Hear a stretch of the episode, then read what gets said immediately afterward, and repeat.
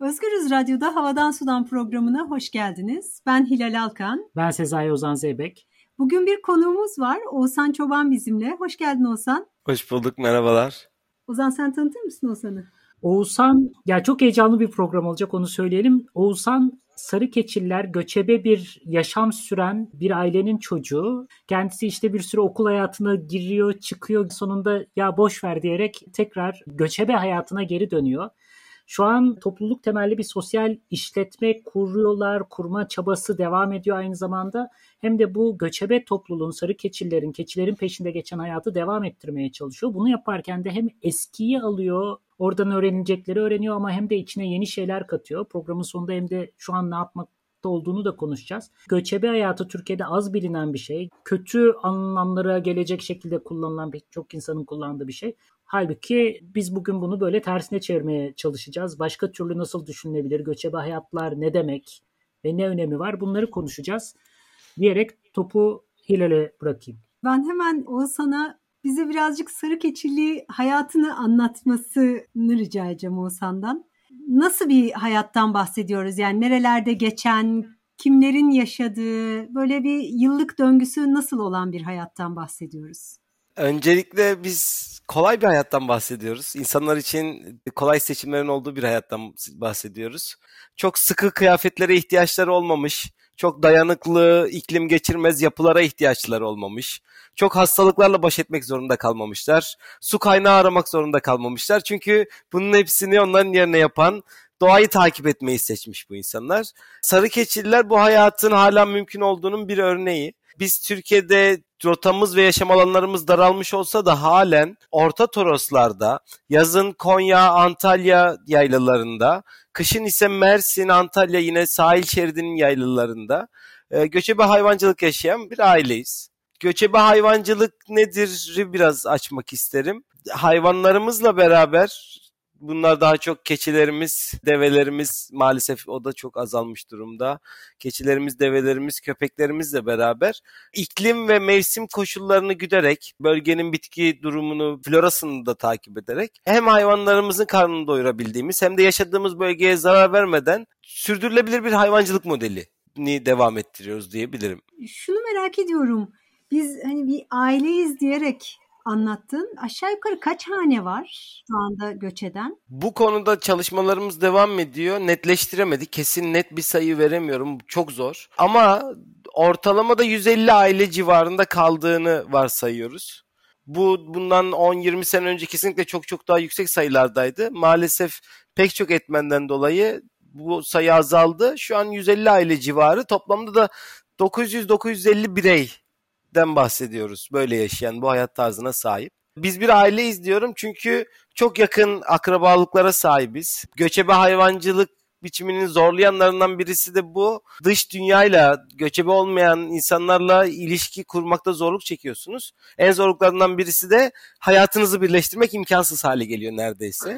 yani göçebe hayvancı birisinin çocuğu yine göçebe hayvancı birisinin çocuğuyla evlenmek zorunda ancak böyle göçebe hayvancılık devam edebiliyor. Çok fazla bir yerleşikle yani göçe geri dönmüş aileler mümkün değil. Yani pek örneği yok bizde. Öyle söyleyeyim. Dolayısıyla bu bir azalmanın içerisinde sürekli bir kısır döngüyle azalarak gidiyor. Ama bu azalmada politik sebepler de, ekonomik sebepler de, sosyal sebepler de çok önemli rol oynuyordu. Birazdan ona geleceğiz bu arada. Sebepleri özel yani konuşmak istiyoruz ne oluyor, ne bitiyor. Fakat ondan önce yani yeni gelen biri var mı hiç yakın zamanlarda? Aslında yeni gelen birisi yok da ben çok heyecanlandığım bir haberi sizinle paylaşmak istiyorum. Bizim yakın akrabalarımızdan Mehmet vardı. Mehmet askerliği bitirdikten sonra evlendi. Evlendiği kişi yerleşik değil, yörük kızıydı yine. Göçebe hayvancı kızıydı. Yerleşmeye karar verdiler. Özellikle kız tarafının isteğiyle. Karaman'da bir eve yerleştiler. Mehmet fabrikada çalışmaya başladı. Yaklaşık bir sene, bir buçuk sene orada yaşadılar. Geçenlerde bir hem saha çalışması dolayısıyla hem de böyle rutin yayla ziyaretleri sırasında Mehmet'le tekrar karşılaştım. Mehmet ne oldu dedim. Ya yapamadık dedi. Döndük geldik dedi. Ne, çok mutlu oldum ben bu habere. Sonra birazcık detayını incelediğimizde Mehmet şey dedi. Ben zaten biliyordum orada olmayacağını da dedi. Eşim istiyor. Onun hevesini kırmamak için bir deneyelim dedim. Gittim o da olmayacağını anladı. Şimdi geri döndük geldik dedi.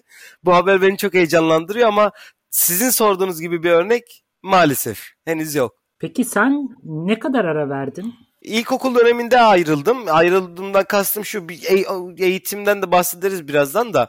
Ee, okul dönemlerinde ailemizden uzakta ya bir tanıdık eş dost yerleşikte köylünün birinin yanında kalıp okula devam etmemiz böyle sağlandı. Çünkü göçebe bir eğitim modeli yok Türkiye'de. Taşımalı eğitimde bizimkinden daha farklı bir durum. O yüzden bir yerde sabit kalmanız gerekiyor. Dolayısıyla eğitim ömrümde ailemden ayrı kaldım ama mümkün olan her fırsatta onlarla birlikteydim. Ergenliğin sonlarında birazcık şey öz öfke diyebilir miyiz buna bilmiyorum. Ailenize karşı duyulan bir hani istememezlik duygusu vardır ya. Of siz gidip pis hayvancılar, ay çobanlar.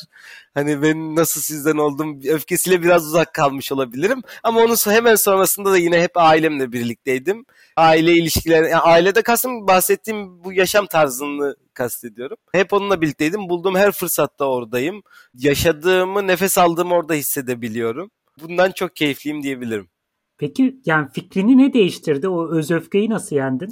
Yani ben bu konuda en çok yeterlilikler, yapılabilirlikler üzerinden gidiyorum. Çünkü ben şehirde diğer herkese göre çok başarısız olduğumu, çok daha zayıf olduğumu anladım. Bunu yenmek için çok çaba sarf ettim. Teknolojiden o kadar iyi anlamıyordum. Şehirde apartmanda ses yapılmaması gerektiğine kafam bir türlü basmıyordu. Sürekli birilerinin beni uyarması gerekiyordu. Çünkü kişisel alanların bu kadar daraltılmış olduğunu farkında değildim filan. Önce bunu kendimle alakalı bir eğitim eksiği hissederken bunun kültürle olduğunu anladım burada başarılı olmaya çalışmak hep eksiden başlamak. Ama ailemin yanındayken bir adım öndeydim hep her şeyden. Şehir hayatından da diğer şeylerden de. Yaptığım işi anlatırken, çobanla anlatırken ben şöyle diyorum şiir okur gibi yaptığım bir iş benim bu diyorum. Dünyada en iyi yapacağım iş bu benim. Diğerlerinin hepsi için bir emek çaba sarf etmem gerekiyor ama bu doğal bir içgüdü bende. Bu içgüdünün bu kültürün verdiği rahatlığı tercih ettim galiba. Ona kaçtım. Peki yakın çevrende, ailende yani kardeşlerin arasında durum ne? Şey abim şey birazcık şeyi sevdi, endüstriyi sevdi. İç Anadolu'da bir şeker fabrikasında çalışıyor. Orada bir yerleşkede kaldı. Güzel şey yani o da hala ilişkimize devam ediyor. Sağ olsun böyle özel durumlarımızda, acil durumlarımızda çok yardımcı oluyor. O birazcık böyle şey destek atmayı tercih etti diyeyim.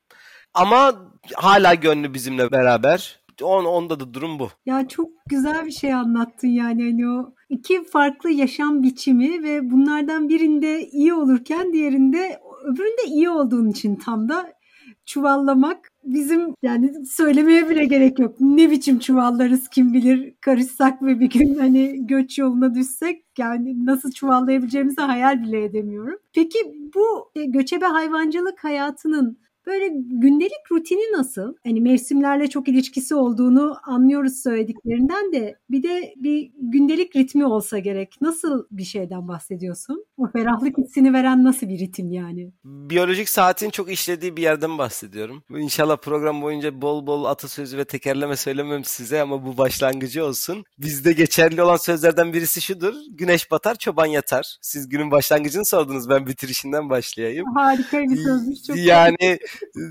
gökyüzünde ışıklar kapandı mıydı bizim bütün elektriğimiz gitmiş demektir. Dolayısıyla uyumak için çok kısa bir süremiz kalır. O vakitten sonra uyumak gerekir. E, aynı şekilde gün başlangıcı da yine gökyüzünün ışıkların yakılmasıyla olur. Sabah genelde çok erken saatlerde başlar. Özellikle şu dönem bizim hayvanlarımızın doğumlarının bitiş dönemi. Tam doğum sezonunun sonundayız. Bu zamanların sabahını şöyle anımsatabilirsem size böyle tam gün ağrırken yeni doğmuş bir oğlan acı acı feryatlarının kayalara çarpması sesi. Onun vereceği mutluluk süper bir enerjiyle güne başlatır insanı. Bir biraz soğuk olur sabahları biraz bu saatler ya bu zamanlarda sabahları soğuk geçer. Hayvanların genel durumunun kontrolü yapılır. Doğum durumları ya da özel hastalı olan hayvanların bir kontrolü gerçekleştikten sonra aileden ilk kalkan kişi diğer aile bireylerine kalktığında hazır olmak üzere çayı harlar. Çayın şey yani ocağın altına birkaç odun iteleyerek ateşin tekrar yanmasını sağlar. E, o sırada yedi ateş tutuşunca oluşan işte kaynayan sudan çay demlenir. Bir kahvaltı sofrası oluşturulur. Hep beraber kahvaltı yapılırken günün planlaması yapılır aile içerisinde. Herkesin fikren dahil olduğu, beraber karar aldığı bir sofradır o. Çünkü göçebe hayvancılık biçiminde bazı hegemonya ve tahakkümleri beraberinizde taşıyamazsınız. Göçebe hayvancılık biçiminde ne kadar emek sarf ediyorsanız o kadar karar almada etki sahibisinizdir. Doğuştan bir şey olduğunuz için göçebe hayvancılıkta avantajlı sayılmazsınız. Çünkü ne kadar yürüyebiliyorsanız, ne kadar hareket edebiliyorsanız ve bunları ne kadar tek başınıza yapabiliyorsanız o kadar varsınızdır bu hayat içerisinde. Bunlardan yavaş yavaş düşmeye başladığınızda ya da bunlara henüz ulaşamamışsanız birazcık söz hakkının dışında kalıp işleri yürütücülerin kararlarına saygı duymak ya da onlara bırakmak gerekir. Bu yürütücü tayfanın beraber aldığı ortak kararlar doğrultusunda gün başlar. Sofralarımız biraz hızlıdır bizim. Konuşmalarımız da hızlıdır. Galiba göçebe hayvancılığın bir mesleki dezenformasyonlarından birisi bu takip ettiğimiz yoldaşlarımız keçilerimizin hızından kaynaklı olsa gerek. Fazlaca hızlı konuşuruz. Dışarıdan insanların bizi anlaması biraz zor olabilir. Kendi içimizde konuştuğumuz şeyleri anlaması güç olur. Yemek yiyişimiz de hızlıdır dolayısıyla. Geliyor yine bir özdeyişlerimizden birisi. Bir çalışan tutmadan önce sofraya oturturlarmış bizde. Yemeği nasıl yediğine bakarlarmış. Yavaş yiyorsa ona işi de yavaş yapacağını düşünerek işe alınmazmış. O mülakat oymuş eskiden. Şimdiki gibi hangi bıyığı bıraktığıyla çok ilgilenmiyorlarmış. ya vallahi çok mantıklı, çok çok yerinde yani. Bizim evdeki sofraya bakınca şöyle bir düşündüm. Yavaş. benim, benim hemen şöyle bir sorum var. İki, iki şeyi bir arada soracağım galiba. Ya dışarıdan ne kadar destek alıyorsunuz? Bundan da şunu kastediyorum. Yani tabii ki hani bu böyle bir tamamen kopmuş bir hayat olması gerekmiyor. Bir sürü kışlaklar var, ev, kıyafet vesaire. Ama özellikle hayvan bakımında mesela oğlakların doğmasından bahsettin. Veteriner geliyor mu yoksa siz bunu becerebiliyor musunuz? Hastalıklarla nasıl baş ediyorsunuz?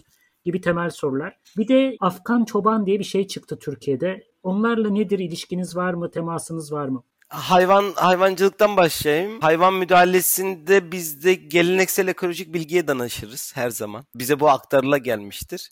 Maalesef Türkiye'de veteriner hekimlere çok büyük saygı duyuyorum ben. Yanlış anlaşılmasın bu söylediklerim. Hatta sağlık çalışanı olarak görülmemeleri beni çok incitiyor. Onlara bu hak ettikleri bu hakkın sunulması gerekiyor. Onlar da ayrı bir sorundan muzdaripler. Lakin Türkiye'de küçükbaş üzerine uzmanlaşmış bir hekimlik maalesef yok. Hayvancılık modelimiz, endüstriyel hayvancılık modelimiz nasıl e, zamanında Fransa'dan, Almanya'dan kopyalandıysa veteriner hekimlik de bir şekilde onunla beraber kopyalanıp getirilmiş. Dolayısıyla genelde çevremizdeki küçükbaş sorunları olduğunda yerleşik ya da endüstriyel hayvancılık hastalar veteriner hekime danıştığında veteriner hekimler git de yörüğe sor diye bize yönlendirirler. Bak şurada bir yörük var. Hani ben anlamıyorum ama bir ona sor. Belki ondan sen doğru müdahaleyi öğrenebilirsin derler bunun bununla da alakası olabilir. Bunu anlatma sebebim şuydu. Hani Türkiye'deki veteriner hekimliğin bu konuda uzmanlaşmaması da, uzmanlaşamaması da olabilir.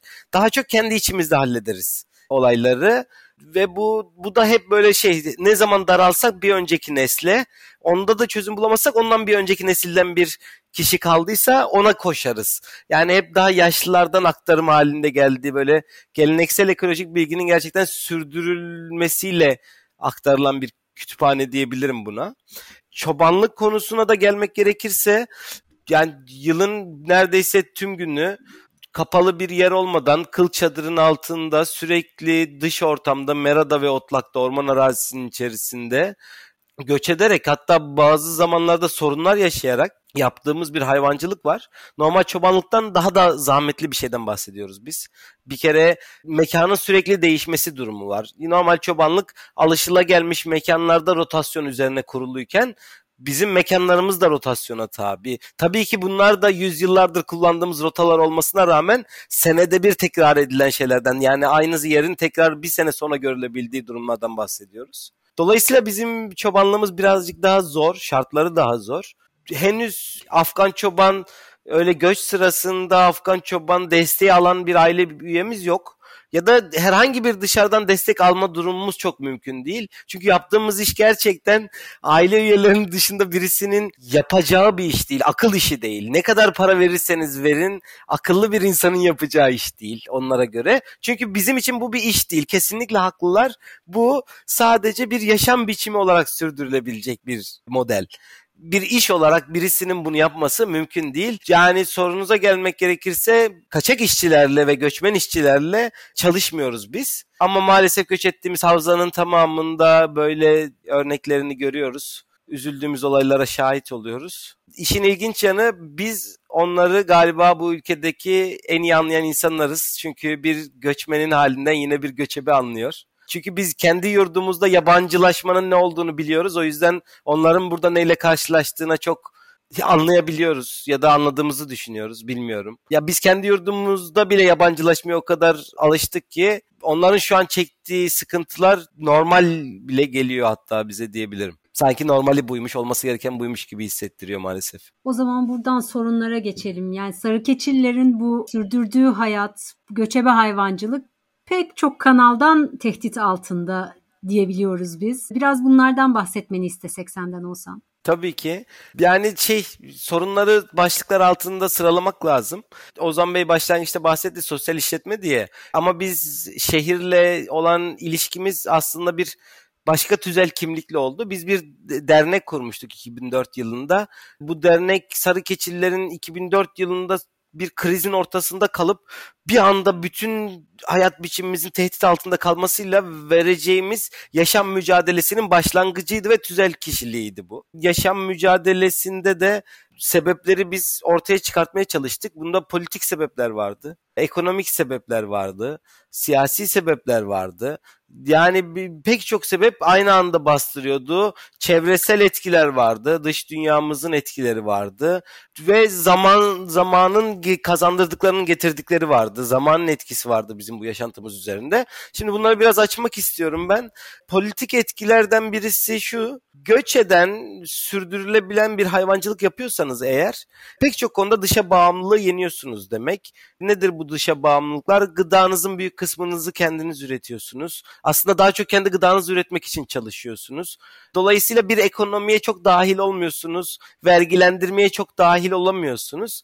O yüzden merkezi yönetimler açısından hep bir tehdit olarak görülmüş göçebelik. Hem bize anlatılan geleneksel anlatılardan bunu biliyoruz. Osmanlı'da saraylara isyan eden yörüklerden bunu biliyoruz. Hem de yakın tarihimizdeki araştırmalardan da az buçuk konuya hakimiz. Cumhuriyet başından beri en azından bilimsel araştırmalarla bunun gerçekliği görünebilir durumda. O yüzden göçebe bir yaşam tarzı kayda alınamayan ya da bir yere hapsedilemeyen insanlar tehdit olarak görüldüğü için olsa gerek hep bir kırımla karşılaşmak zorunda kalmışlar. Bunlar bu kırımlar artık politikalara bile girmiş durumda. 2008 yılında torba yasada otlatma planı çıkasıya kadar Türkiye'de bir süre boyunca ormanlarda hayvan otlatmak yasaklanmıştı hapse giren akrabalarımız oldu. Yani yaptığı şey yüzyıllardır ailesinin süre geldiği, yaptığı şeyi devam ettirmek olan bir insan herkes şey anlatıyor. Osmanlı torunu bu devlette. Hiç kimse o zamanki çobanlardan kalmamış olsa gerek ama biz o zamanki çobanların torunuyuz. Osmanlı döneminde de çobanların torunuyuz biz. Onların sarayda hakkı olduğu kadar bizim yaşadığımız bu coğrafyalarda hakkımız var. Kadim haklarımız var. 2008 yılındaki o absürt torba yasaya kadar maalesef yasaklanmış durumdaydı pek çok dış politikayla, IMF'e verilen sözler gerekçesiyle küçük üreticilik zaten Türkiye'de hep bir risk altına itilmişti. Ve bundan da en çok biz etkilendik.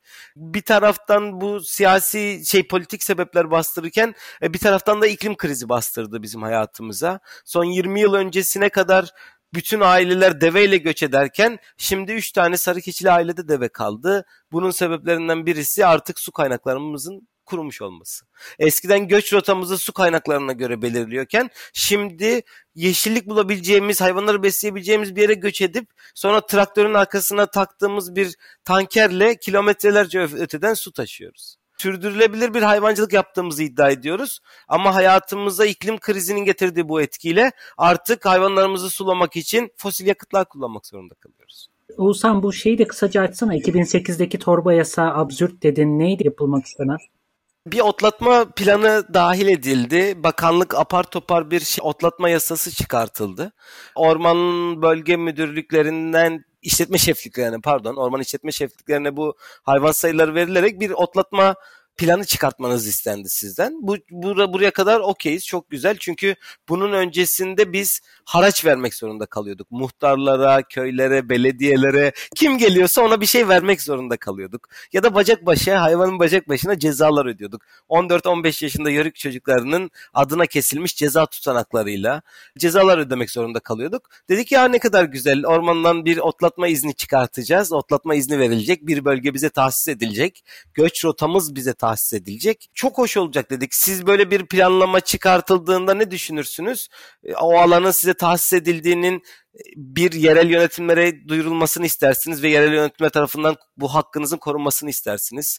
Göç rotanızda sorunla karşılaşmamak istersiniz. Biz en azından böyle istiyorduk. Ancak bu e, torba yasa ismiyle müsemma galiba şey zorlama bir yasa olarak geçmiş. Orman işletme müdürlüklerine gidip biz izin alıyoruz. Ancak bölgeye gidip sorun yaşadığımızda, yerel yönetimde sorun yaşadığımızda orman işletme şeflikleri hiçbir sorumluluk kabul etmiyor. Kendilerinin bize verdiği izinlerin arkasında durmuyorlar. Hatta bazı zamanlarda ben size yanlış evrak verdim diyerek bu otlatma izinlerini alıp yırtıyorlar. Yok ediyorlar, delilleri karartıyorlar.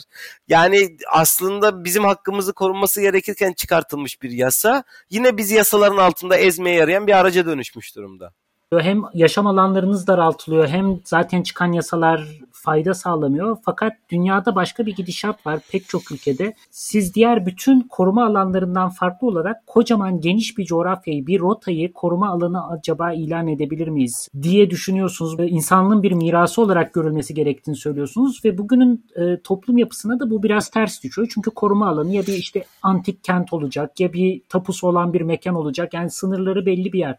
Halbuki siz çok geniş vadileri, toprakları, yolları, kilometreleri, yüzlerce kilometreyi koruyabilir miyiz ya da en azından bu alanlar dokunulmadan bırakılabilir mi gibi bir davanın peşindesiniz. Orada nasıl gidiyor işler? Gelişmeler var mı? Biz bu bahsettiğim yaşam mücadelesi boyunca pek çok doğa koruma örgütüyle tanış olduk. Beraber çalışmalar yürüttük. Onların çalışmalarından haberdar olduk en azından. Galiba bence doğa koruma hareketlerindeki eksiklerden birisi de bu. Odakta bir yeri, bir nesneyi, bir türü sadece seçiyor bütünün kendisini görmezden gelmenin ilk yolu bu. Bir şeyi onun var olduğu sistemden ayrı bir tane olarak görüp onu korumaya çalışmak yanlışın kendisi.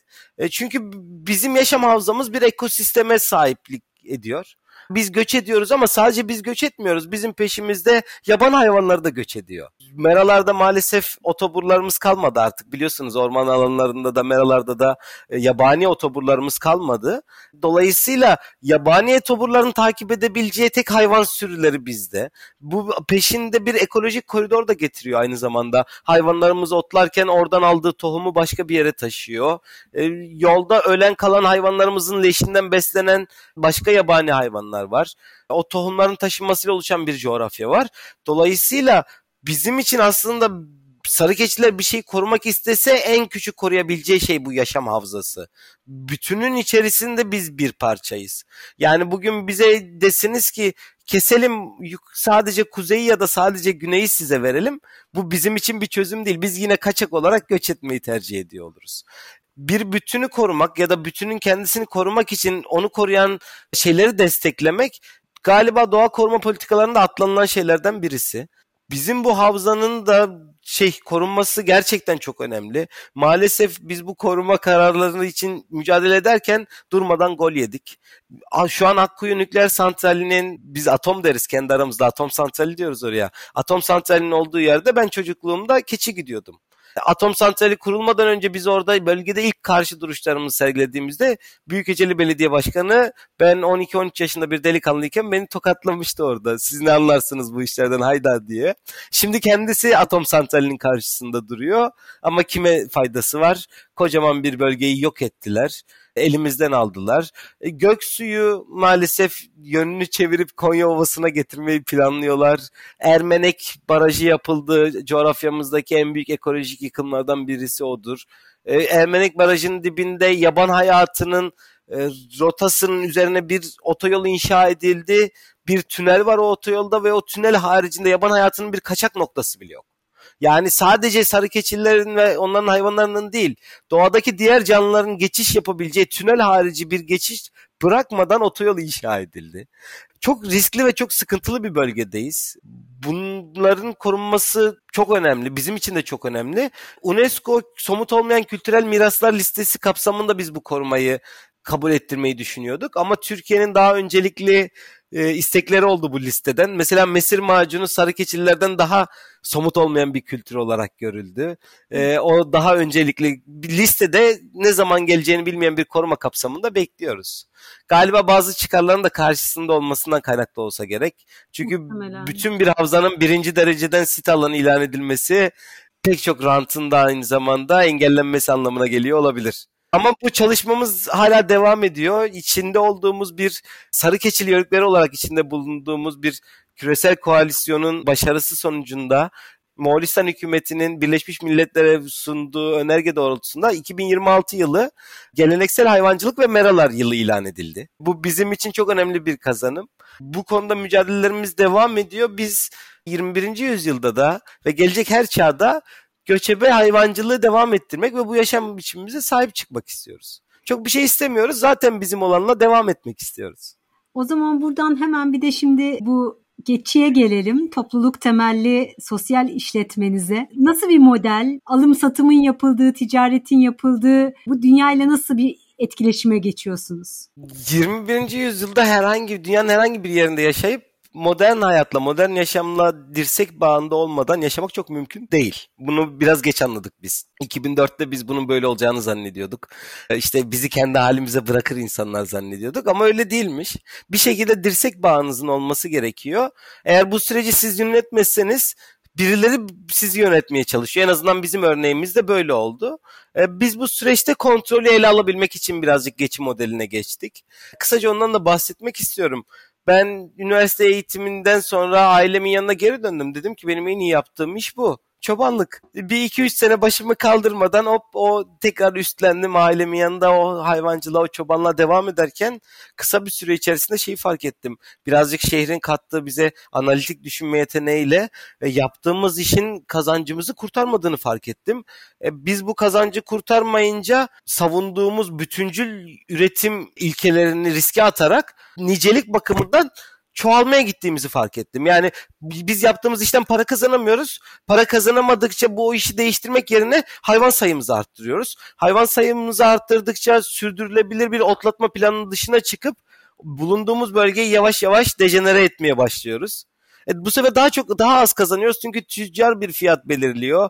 Rayiç bedeli olmayan bir ürün. E, ertesi sene birazcık daha çok hayvan sayısına çıkmamız gerekiyor hem kendimize ihanet ettiğimiz e, hem de sürekli zarar gördüğümüz bir ilişkinin içinde olduğumu o dönemde gördüm. Tekrar ailemin yanına döndüğümde gördüm. Dedim ki bu işte bir terslik var. Çünkü bizim bir sene boyunca bakıp emek sarf edip gece gündüz onunla yaşayıp kazanamadığımız kazancı gelip bir kamyona yükleyip bizden götürüp iki saat sonra başka bir yere indiren adam tüm o bir seneden daha çok kazanç elde edebildiğini gördük. Dedim ki bu işte bir yanlışlık var. Ya da biz bir şeyleri eksik yapıyoruz. Ben dedim ki bu iki saatlik kamyon sürecini de ele alalım o zaman biz. Yani burada bir kar daha var. O zaman onu da biz kendimiz üstlenelim. Başkası yapmasın bunu. Sonra şunu anladık. Aslında bu işin karlılığı az ya da şey değilmiş. Türkiye'de bahsettiğim gibi dış ülkelerden getirilen bir hayvancılık politikasıyla küçükbaş hayvancılık zaten hep ikinci plana itilmiş. E, küçükbaş hayvancılığın içerisinde de kuzu hep ön planda kalınca keçi hep geri plana itilmiş. Bir de bahsettiğim gibi 1980 ile 2008 yılları arasında ormanlarda hayvan otlatmanın yasaklanmasıyla birlikte keçi neredeyse yok durumuna gelmiş Türkiye pazarında. Sonra tekrar ortaya çıkan keçiye bir rahiç bedel biçmemişler. Tüccarların elinde yok olmaya mahkum bırakılmış piyasası. Zaten verilen fiyatlar Türkiye'de çiftçilik yapan, tarımla ya da hayvancılıkla uğraşan hiç kimseyi kurtarmaz durumda. Geleneksel yöntemlerle yapanları kastediyorum bu arada. Hiç kurtarmamış. Bizde ama böyle bir fiyat dahi verilmemiş. Biz dedik ki bizim bir değerimiz yoksa neden kendimiz belirlemeyelim o değeri?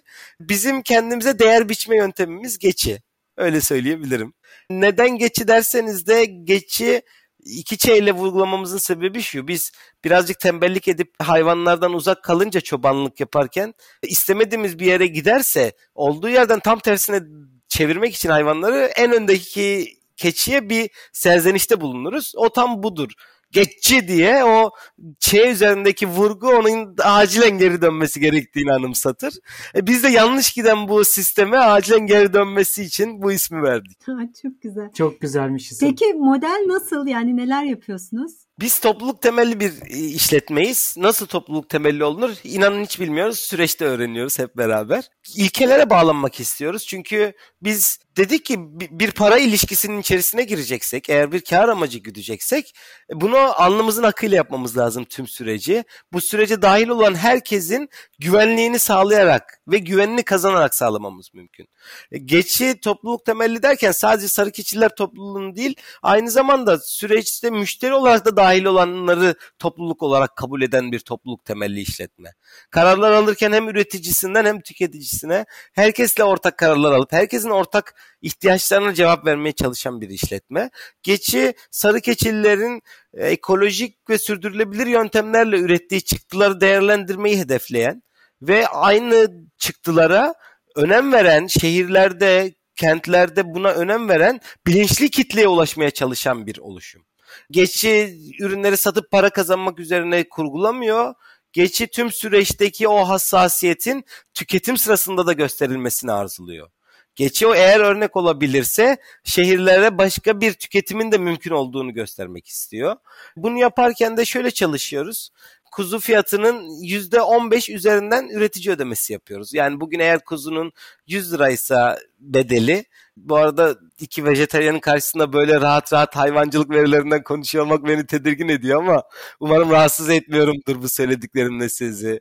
Bunları tamamen anlaşılması için söylüyorum. 100 liraysa eğer kuzunun fiyatı biz oğlaklarımızın ödemesini üreticisine 115 liradan ve peşin yapıyoruz. Geçi bunu yapıyor. Aldığı sırada yapıyor. Çünkü şu an sarı keçilerin en büyük tehdidi bu. Senede bir kere oğlak satımı oluyor. Onda da vadeli alıyorlar. Öderse ödüyor, ödemezse ödemiyor. Dolandırılırsa yapacak hiçbir şey yok. Ve vadenin altında ezilip gidiyor. Bu yöntemle çalışıyoruz. Ve operasyon karı hariç herhangi bir karlılığı, işletme karlılığı olmayan bir model sadece işte bir işletme ya da bir çalışma değil aynı zamanda biz topluluğumuzun neye ihtiyacı var araştırıyoruz. Aynı zamanda bilimsel çalışmalara paydaş oluyoruz. Mesela yıllardır biz hep şunu biliyoruz zaten beraber yaşadığımız hayvanlarımız yetişme bakımı dolayısıyla diğer endüstriyel hayvanlardan farklı ama bunu ispatlamak için analiz çalışmaları yürütüyoruz. Ne farkları var bunları anlamaya çalışıyoruz.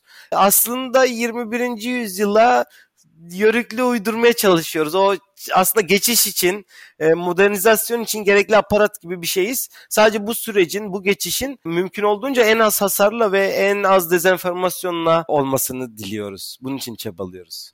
Babam etlerinizin çiçek koktuğunu söylerdi. Biz zamanında Mersin'e doğru giderken böyle karşımıza çıktığında babamın en bayıldığı şeydi yani. Herhalde bir farkı var gerçekten. Ya Ozan çok teşekkür ediyoruz.